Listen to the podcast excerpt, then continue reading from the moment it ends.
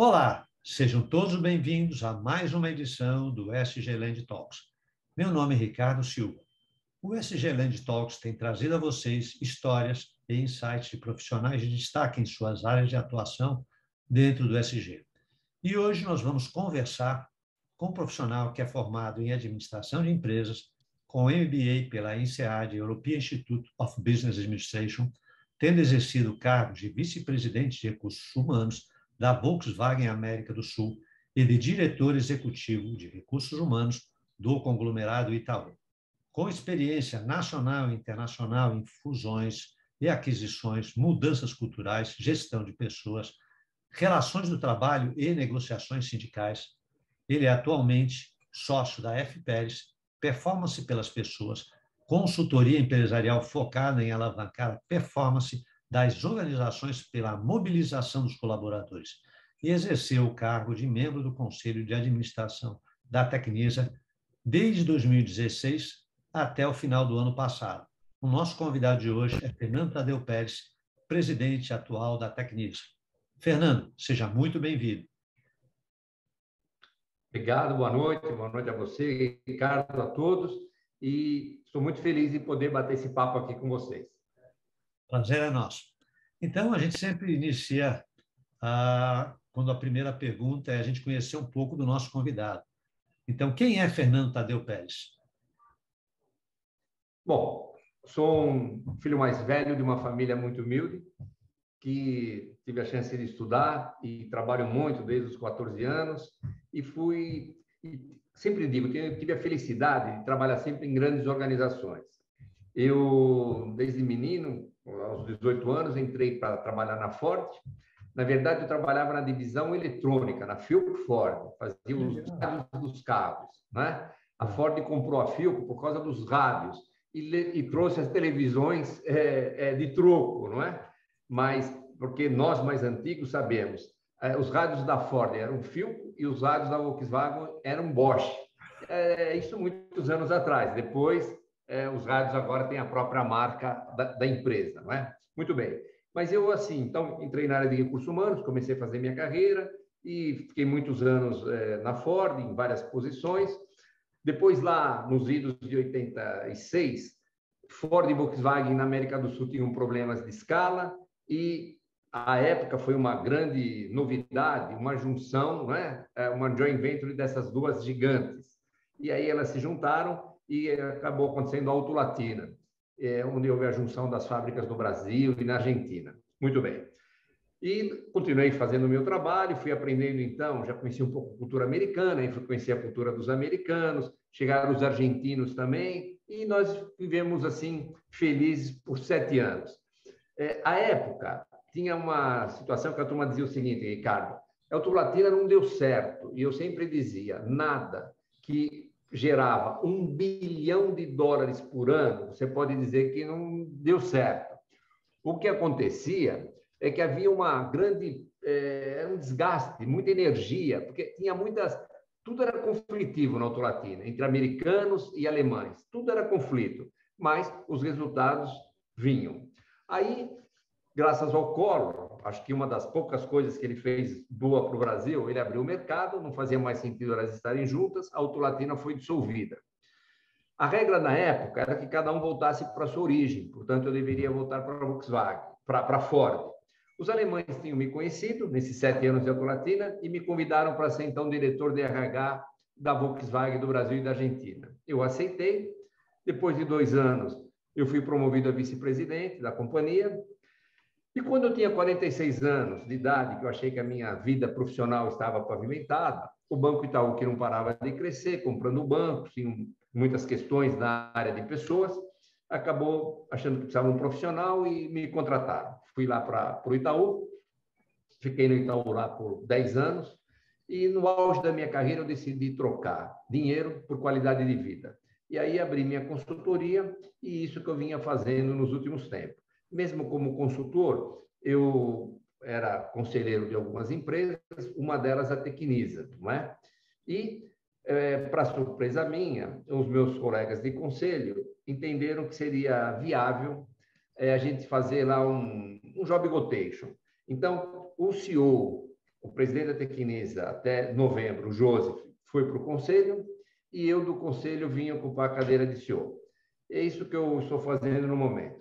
Além disso, tem duas coisas que eu me orgulho muito e eu precisaria dizer, se você me permitir. Oh, lógico, não. A primeira delas, primeira delas, eu sou um voluntário, faço parte da, dessa uma ONG muito famosa, a maior do Brasil, muito premiada, Amigos do Bem.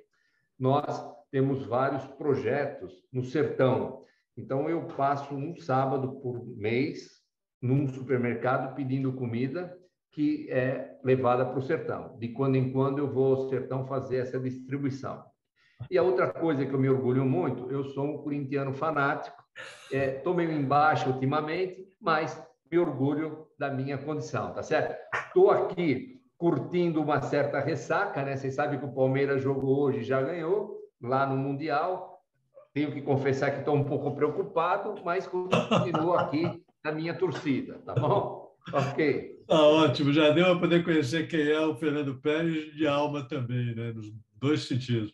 Mas muito bom, Fernando. Uma das coisas que é muito interessante, lendo um pouco, conhecendo um pouco do seu histórico, que é muito rico também, tem uma que eu gostei muito, você tem um muito foco, até inclusive na, na sua consultoria, um foco de gestão de pessoas, mas um foco, como você mencionou muito, no RH. E isso acabou te trazendo algum reconhecimento, algum não, te trouxe um reconhecimento tanto pela tua equipe de trabalho, mas também externo. Você pode contar um pouco desses cases, porque é muito interessante, porque eu sempre brinco, e não é brinco não, é uma realidade, né? Quando às vezes eu estou à frente de algum projeto que envolve milhares de pessoas, eu sempre falo, se a gente consegue ter uma equipe né, unida, uma equipe com foco comum, a gente consegue produzir resultados fantásticos inesperados mas isso é um trabalho de formiguinha. Mas esse é o trabalho bem de um exemplo de quem está no comando, principalmente da área de RH, porque ele é o administrador de conflitos. Ali no, se me corrija, eu estou errado. E você vira sendo um pai de todo mundo. Então, conta um pouquinho para a gente desses seus momentos. Bom, eu, eu, eu, eu sempre digo o seguinte, né? Quem não entende das pessoas não entende dos negócios. Porque, na essência, são as pessoas, elas estão no centro de tudo, não é? Então, é, existe um discurso que sempre assim, as pessoas são importantes, todo mundo diz isso, mas na prática o discurso é diferente. Então, o que precisa, eu sempre aprego isso, é algumas coisas básicas. Primeiro, o seguinte: é, respeito às pessoas, mas respeito o mesmo, né? Respeito à diversidade, respeito à, à, opinião contrária, não é? Uma coisa que eu acho extremamente importante, e, enfim, isso está na Bíblia. Pô, Trate os outros como você quer ser tratado. É, muitos gestores, eles fazem o seguinte, eles querem ser tratados de uma maneira pelos seus superiores hierárquicos, mas trata o pessoal de baixo de forma diferente. Então, esse é um erro é, né, capital. Muito bem. E, e, outra coisa que eu sempre defendi e procuro fazer até hoje é o seguinte: é liderar pelo exemplo porque tem um monte de gente que tem um discurso, mas ele faz diferente. Então, nada como liderar pelo exemplo. Muito bom. Você já deu a, a, essência da receita. São os times, tá certo? Ou você tem times fortes, confiáveis, não é? E você, o, o que eu sempre apregoei nas empresas que eu trabalhei, a gente tem que ter, inverter a pirâmide. Quando a gente fala de uma empresa, sempre, sempre vem à cabeça aquela aquele triângulo, tá certo? Onde o chefe está lá em cima. O que eu procuro dizer é o seguinte: nós temos as empresas de sucesso, elas invertem esse triângulo. E quem está lá embaixo, na verdade, é um ele sustenta toda a empresa. Ele é um resolvedor de problemas, ele é um facilitador, não é? Então, o que eu sempre procurei fazer nos meus times e, consequentemente, nas grandes empresas que eu trabalhei e tive essa oportunidade, de mostrar que esta é a melhor forma de se fazer gestão. E isso que trouxe é, bastante sucesso é, nas empresas por onde eu passei. Entendi, não, perfeito. E uma coisa que é muito interessante hoje a gente falar, principalmente nesse momento que a gente está vivendo hoje, da pandemia. Porque, por mais que você trabalhe ou in-house, parcial time, você vê as mudanças que estão acontecendo nos Estados Unidos, inclusive agora, né? Quem acompanhou, a taxa de pessoas que não querem voltar ao trabalho e pedindo demissão. Né? Eu li até uma reportagem recentemente que as taxas estavam entre 10% a 20% de mão de obra americana que não quer voltar a trabalhar dentro da empresa. Por quê? Porque elas viram que elas se sentiram muito mais confortáveis trabalhando fora. Por outro lado, você tem uma pressão maior que você tem que ter uma agenda, controlar a família, né? o cachorro, o papagaio, você administrar. E isso gerou para muitas delas o burnout. Né?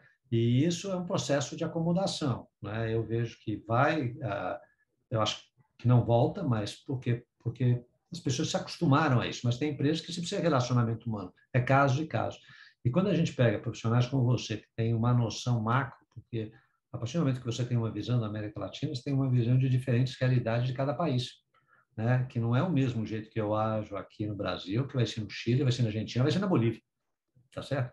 O trabalho que você faz é, é que fez, né? E continua fazendo. Agora eu vou chegar nessa fase porque agora você está com mais um novo desafio. Né? A gente brinca muito, mas você estava num processo que estava bem, e me parece, pelo teu histórico, também que você gosta de desafios. Então, conta um pouquinho agora do seu momento na Tecnisa.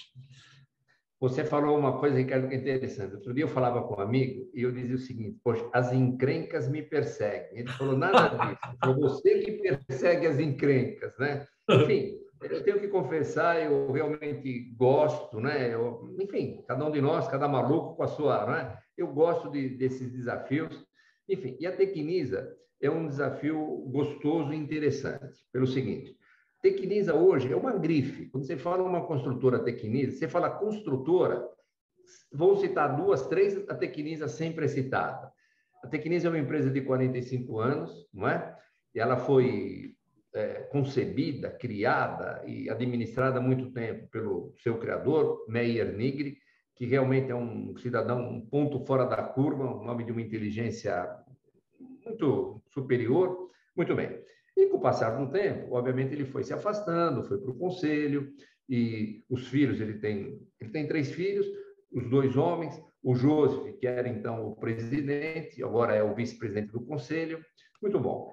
E é, economia, com tantas questões, os problemas e tudo mais, a, a Tecnisa foi é, enfrentando alguns, algumas dificuldades. A maior dificuldade que a Tecnisa enfrentou foi o seguinte: poucas pessoas talvez saibam isso, mas a economia brasileira, a gente até fala, o Brasil é um senhor treinamento, né? Eu que vivi nas multinacionais, quando a turma queria, vamos, vamos treinar um cara para talvez ser presidente do grupo, mandava primeiro para o Brasil, porque se o cara era prova de fogo, né? Se ele sobrevivesse aqui, ele estava apto a assumir então o comando geral das companhias. Isso aconteceu com vários profissionais da Ford e da Volkswagen.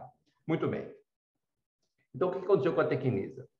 Numa dessas crises econômicas brasileiras, alguém, algum legislador bem intencionado, criou uma figura do chamado distrato. O que, era o distrato?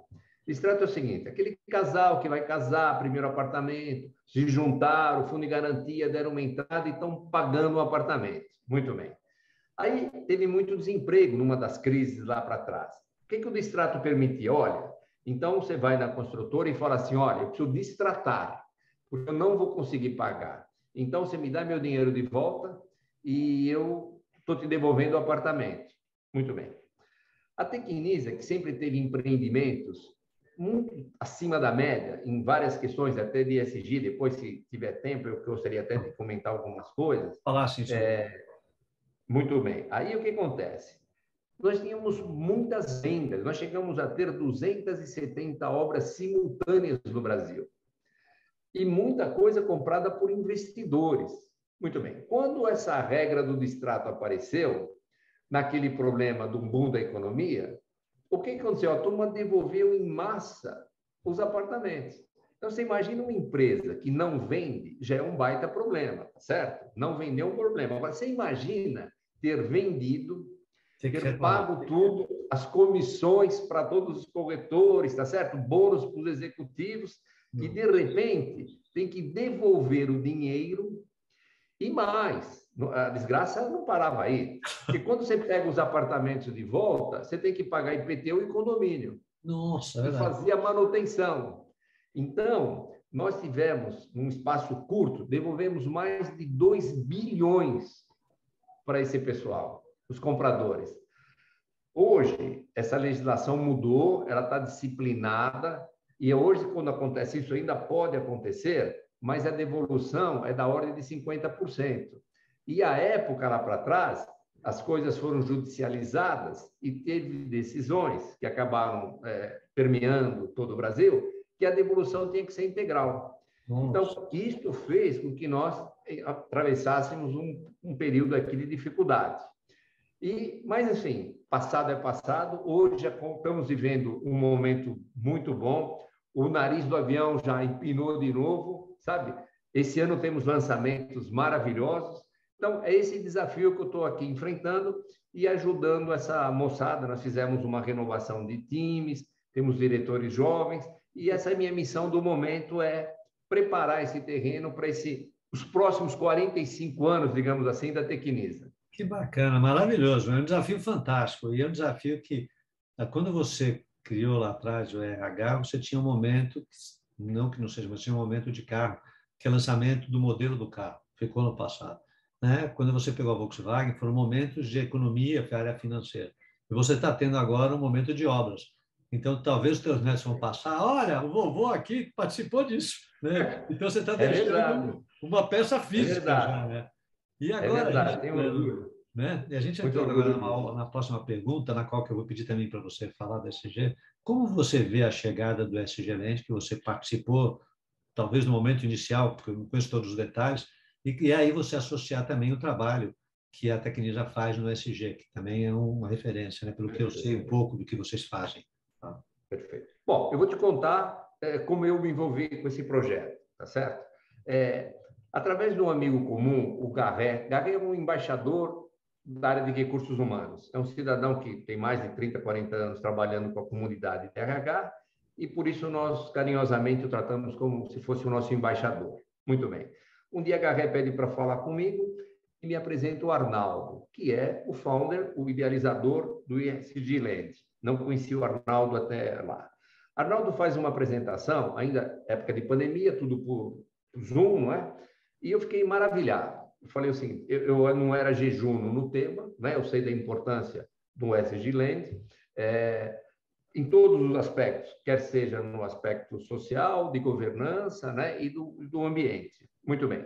Então, eu fiquei muito animado e me dispus a ajudar. E comecei, então, a ajudar o, o Arnaldo na criação disso. Muito bom. Até então, eu tinha essa situação de conselheiro. É, o Arnaldo criou um conselho consultivo e eu, então, fazendo parte desse conselho consultivo. Um pouco da experiência que eu tenho e essa minha forma de ser, de ser bastante atuante, o Arnaldo, generosamente, me guindou ao posto de CEO. E eu, por um tempo, fui CEO desse projeto, entendeu? E comecei, então, a conversar com meu networking, né? E trouxe gente da Suzano, que é uma empresa, uma das campeões nessa área, é, do Itaú, é, enfim, de, de, várias empresas, né? E assim começamos a trabalhar. E foi até quando, Ricardo, eu te conheci. Você estava em Dubai, isso. Tivemos dar uma madrugada, uma conversa, você dorme pouco, enfim. É. É, para nós já era tarde e para você já era quase cedo, já era quase uhum. outro dia. Mas, é. enfim, e, e, assim foi. Bom, depois, quando eu assumi esse desafio da Tecnisa, é absolutamente impossível tocar as duas coisas juntas. Então, eu dei um passo para trás e hoje eu dou uma modesta contribuição para o projeto. Mas eu acho o projeto fabuloso. Ele é fabuloso pelo seguinte: primeiro, que o ESG, diferentemente do que algumas pessoas pensam, não é um modismo, não é uma coisa assim que é, vai passar, não vai passar. O ESG, não dá para imaginar a vida, tá certo? Sem que se tenha essa, essa incorporação do ISG. Não, não tem. São coisas fundamentais. Ou nós cuidamos do ambiente, ou nós não vamos ter mais planeta para poder é, viver. Né? Então, nós temos que pensar não só em nós, mas nos nossos filhos e nos nossos netos. Uma outra coisa que sempre me agradou muito nesse projeto, na ideia na, do Arnaldo, é que nós não vamos. É, a ideia do SG Land não é. Por isso que se chama SG Land, é uma terra. Não, nós não vamos oferecer, o Arnaldo não quer oferecer mais um curso, mais um treinamento, mais uma palestra sobre isso.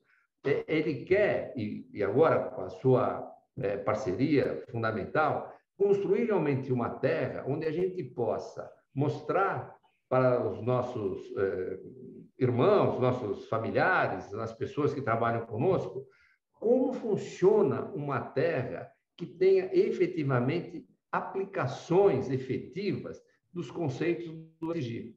Então, é, é, é, fantástico, quer seja na área da governança, na área social, como também na área do meio ambiente. Uma outra coisa que me fascina é essa ideia de, é, na aplicação disso, não aplicar assim por um segmento, mas a ideia do SG Land é misturar todas as sociedades. Por exemplo, uma das coisas que nós fomos atrás foi do pessoal de algumas duas outras associações das favelas. E aí a gente percebeu como as favelas são ricas em criatividade, em possibilidade de aplicação desses conceitos. Então, a nossa ideia central é mostrar tudo isso na prática, misturar lá os executivos de empresas, os colaboradores de empresas, estudantes, pessoas que moram em comunidades, para que todos juntos possam conversar e interagir sobre esses conceitos. Não, fantástico. Isso que você tua, me encantou naquela primeira conversa que eu tive com você quando eu estava fora, né? E eu acho que o Arnaldo sempre mencionou isso. O Arnaldo foi muito feliz. Ele tudo na vida a gente eu brinco que a gente tem que ter também um pouco de sorte, né? E de ter pessoas boas, porque cada vez eu conheço, cada dia eu conheço uma pessoa que faz parte desse grupo que foi criado, passa essa mensagem, é colaborativo, está todo mundo junto, cada um com sua expertise, com seu histórico profissional, com seu network, e está somando. Então, isso como você encerrou, isso é você trazer praticamente todos os segmentos da sociedade juntos, porque quando a gente fala da empresa, tem a decisão aqui em cima, você tem o jovem, quando você fala das comunidades, das favelas, eu tive o prazer de conhecê-los, eu te falo que fiquei encantado, eu estive visitando Paraisópolis, fiquei encantado, falei com os meninos lá, Cada dia que conheço uma pessoa que faz parte desse universo, que é muito rico, e é, o Brasil não sabe o que eles fazem, eu vejo pessoas empreendedoras, pessoas que acreditam, pessoas que saíram lá de baixo e mudaram a vida deles. E mudaram a vida deles sabendo que a educação é uma base, que eu preciso interagir com o ser humano, como você falou, que você... ali é mais forte, a interação está mais próxima. Então, essa tua explanação foi fantástica, e eu acho que a visão é muito boa do negócio, eu acho que o projeto, acredito que o projeto é muito bom, e, repito de novo, Arnaldo foi muito feliz em trazer pessoas extremamente competentes e ricas e pessoas que querem fazer a diferença agora, porque assim, não tem muito mais tempo para poder passar para frente. Então, é obrigado por essa tua, os teus comentários, suas considerações, mas a gente não comentou uh, sobre o, o, SG dentro da Tecnisa. Vamos lá. Bom, o, o, o segmento, é, o segmento imobiliário, ele está muito atento a isso e tem muitas iniciativas nessa direção. Obviamente, eu vou aqui falar da Tecnisa, que tem vários prêmios. A Tecnisa é uma empresa muito premiada, muito reconhecida pelas suas iniciativas. E eu tenho até aqui uma apresentação que eu faço em, outros, em outras ocasiões, mas para trazer alguns exemplos do que nós fazemos. Né? Por exemplo, nas nossas construções, nós temos é, registros de água por apartamentos. Uhum. Então, isso pode falar, mas para que isso? Porque uhum. isso é uma questão de conscientização. Quando a uhum. conta de, de água ela é geral em todo empreendimento, o cara fala, ah, vai gatear por todo mundo, então ele usa lá mais né, descuidadamente. Aqui, então, é uma, uma das ações. Muito bem. Nós temos todas, assim, nossas torneiras, todas as nossas torneiras, elas têm aquele, uma que se chama arejador de vazão. Então, não adianta o cara ficar abrindo lá tudo que ele quer, vai sair uma quantidade de água adequada.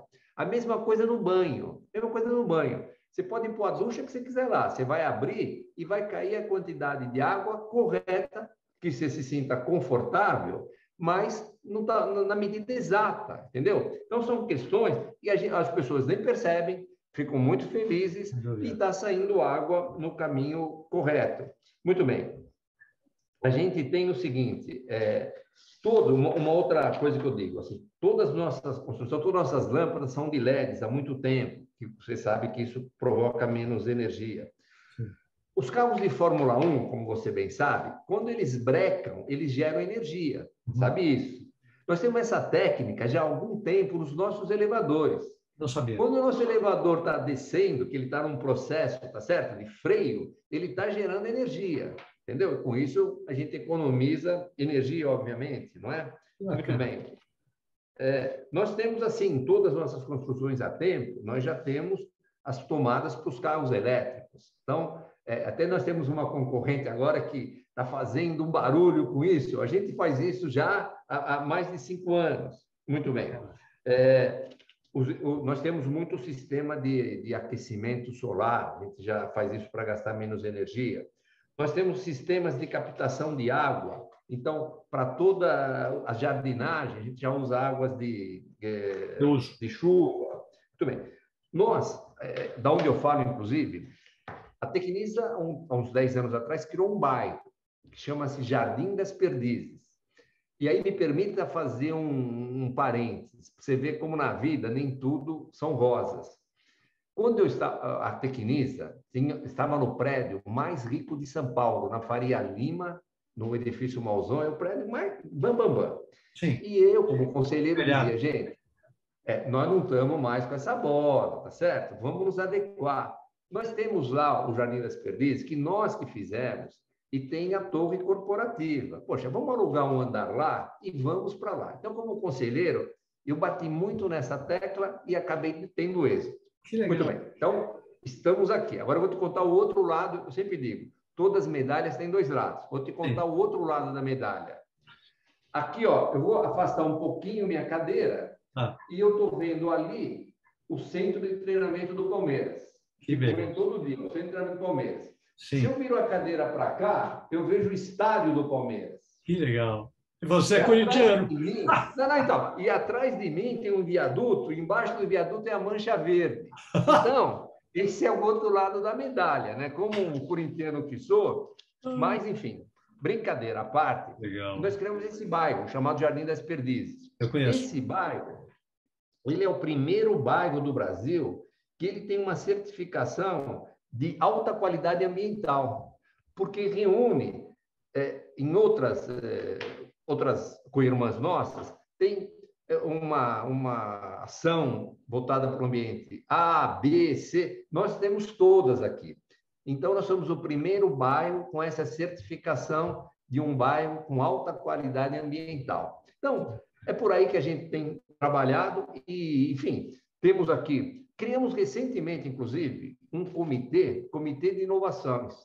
Então, nós temos profissionais internos, alguns externos, estudando inovações, porque, como você diz, não dá para parar de pedalar, né? O futuro chegou e nós temos que estar antenados a isso tudo. Então, grosso modo, é isso que estamos fazendo. Não, adorei, não sabia. Eu, eu olha, conheço o bairro, passo, vi a construção, vi o trabalho que foi feito, inclusive na parte toda de, de na parte de uh, esgoto, água. Vocês fizeram Isso. um trabalho fantástico que não existia. Eu, eu participava, eu passei, várias vezes, vi as obras acontecerem não sabia que você estava aí. Depois a gente vai começar a te visitar aí, porque eu não fui visitar ainda e, eu vi crescer. E depois eu vou te contar uma história rapidamente. Uma vez a gente estava conversando, no passado, a gente estava conversando sobre onde poderia. Agora você vai gostar onde poderia ser o uhum. estádio do Corinthians. Eu estou falando de 2000. E eu sugeri que seria aí, porque aí você tinha o terreno mais próximo para você poder fazer. Aí muita gente falou: você vai fazer do lado do estádio do Palmeiras? Eu falei: não, ali seria o futuro. O estádio do Corinthians ali seria bom. Então, isso não vai dar certo. Eu falei: gente, seria o melhor local, você tinha espaço, seria uma arena fantástica. Né? Mas você vê, você acabou chegando, não foi o estádio, foi você. Não foi no estádio, mas cheguei. É Agora, para a gente poder encerrar com a última pergunta, porque a ideia aqui é ser meia hora no máximo, depois a gente volta a conversar.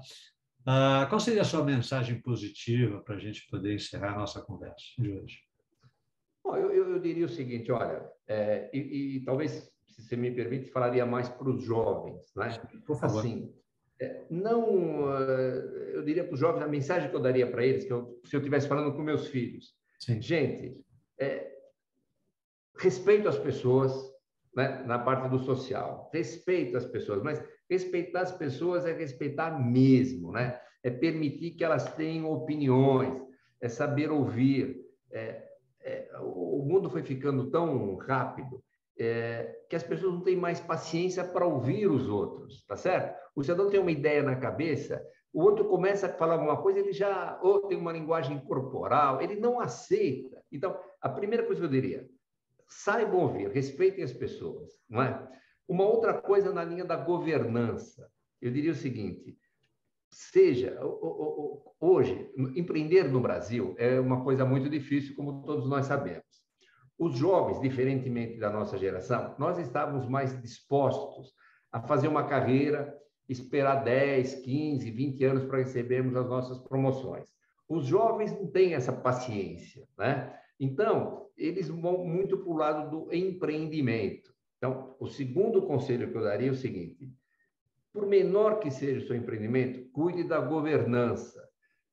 Desde o começo, as coisas têm que ter regras claras, diretrizes, controles, porque senão você acaba tendo dificuldades adicionais no teu negócio, podendo colocá-lo até em risco. E na questão do ambiente, eu diria o seguinte: cuida do ambiente como você cuida da sua vida, porque é, é, sem o ambiente nós não vamos poder viver. Né? O homem está. A, gente fala isso e muitas pessoas entram por um ouvido e saem por outro, mas a evolução foi tão boa para o ser humano, mas está acabando com o ambiente. Não é frescura, é a própria realidade. Então, a mensagem seria essa: jovens, nós acreditamos em vocês, vocês têm essa competência, vocês têm mais preparo do que nós tivemos. Então, apliquem tudo isso em, bem, em benefício do universo. Ô, Fernando, foi excelente. Adorei conversar com você. Desde o primeiro momento que a gente conheceu, houve uma empatia, né? Eu acho que você consegue colocar as coisas de uma forma leve, né? humorada né? e envolvente. Então, foi um prazer tê-lo aqui. Aproveito, vou, vou deixar para você encerrar, eu falo isso, mas eu queria agradecer a todos que nos escutaram até agora, que nos acompanharam. Nos acompanhe pelas mídias sociais também, inclusive vai estar disponível depois em podcast. Né? Esperamos vê-lo nos próximos episódios, né? nos próximos convidados. Palavra com você, você encerra, Fernando. Muito obrigado. Bom, Ricardo, eu, eu só tenho a agradecer, não é? E, e agradeço duplamente, agradeço pela oportunidade que você está me dando de bater esse papo gostoso com você e com todas as pessoas que nos veem, e agradeço por você ter comprado essa ideia do ESG Land. Você, com sua experiência, com seu profissionalismo, está trazendo ideias fantásticas e dando uma colaboração decisiva para o sucesso. Então, te agradeço muito, muito obrigado, agradeço a todos que nos ouviram. Uma boa noite. Boa noite. Nos vemos em breve. Muito obrigado. Combinadíssimo. Abraço. Fique em paz.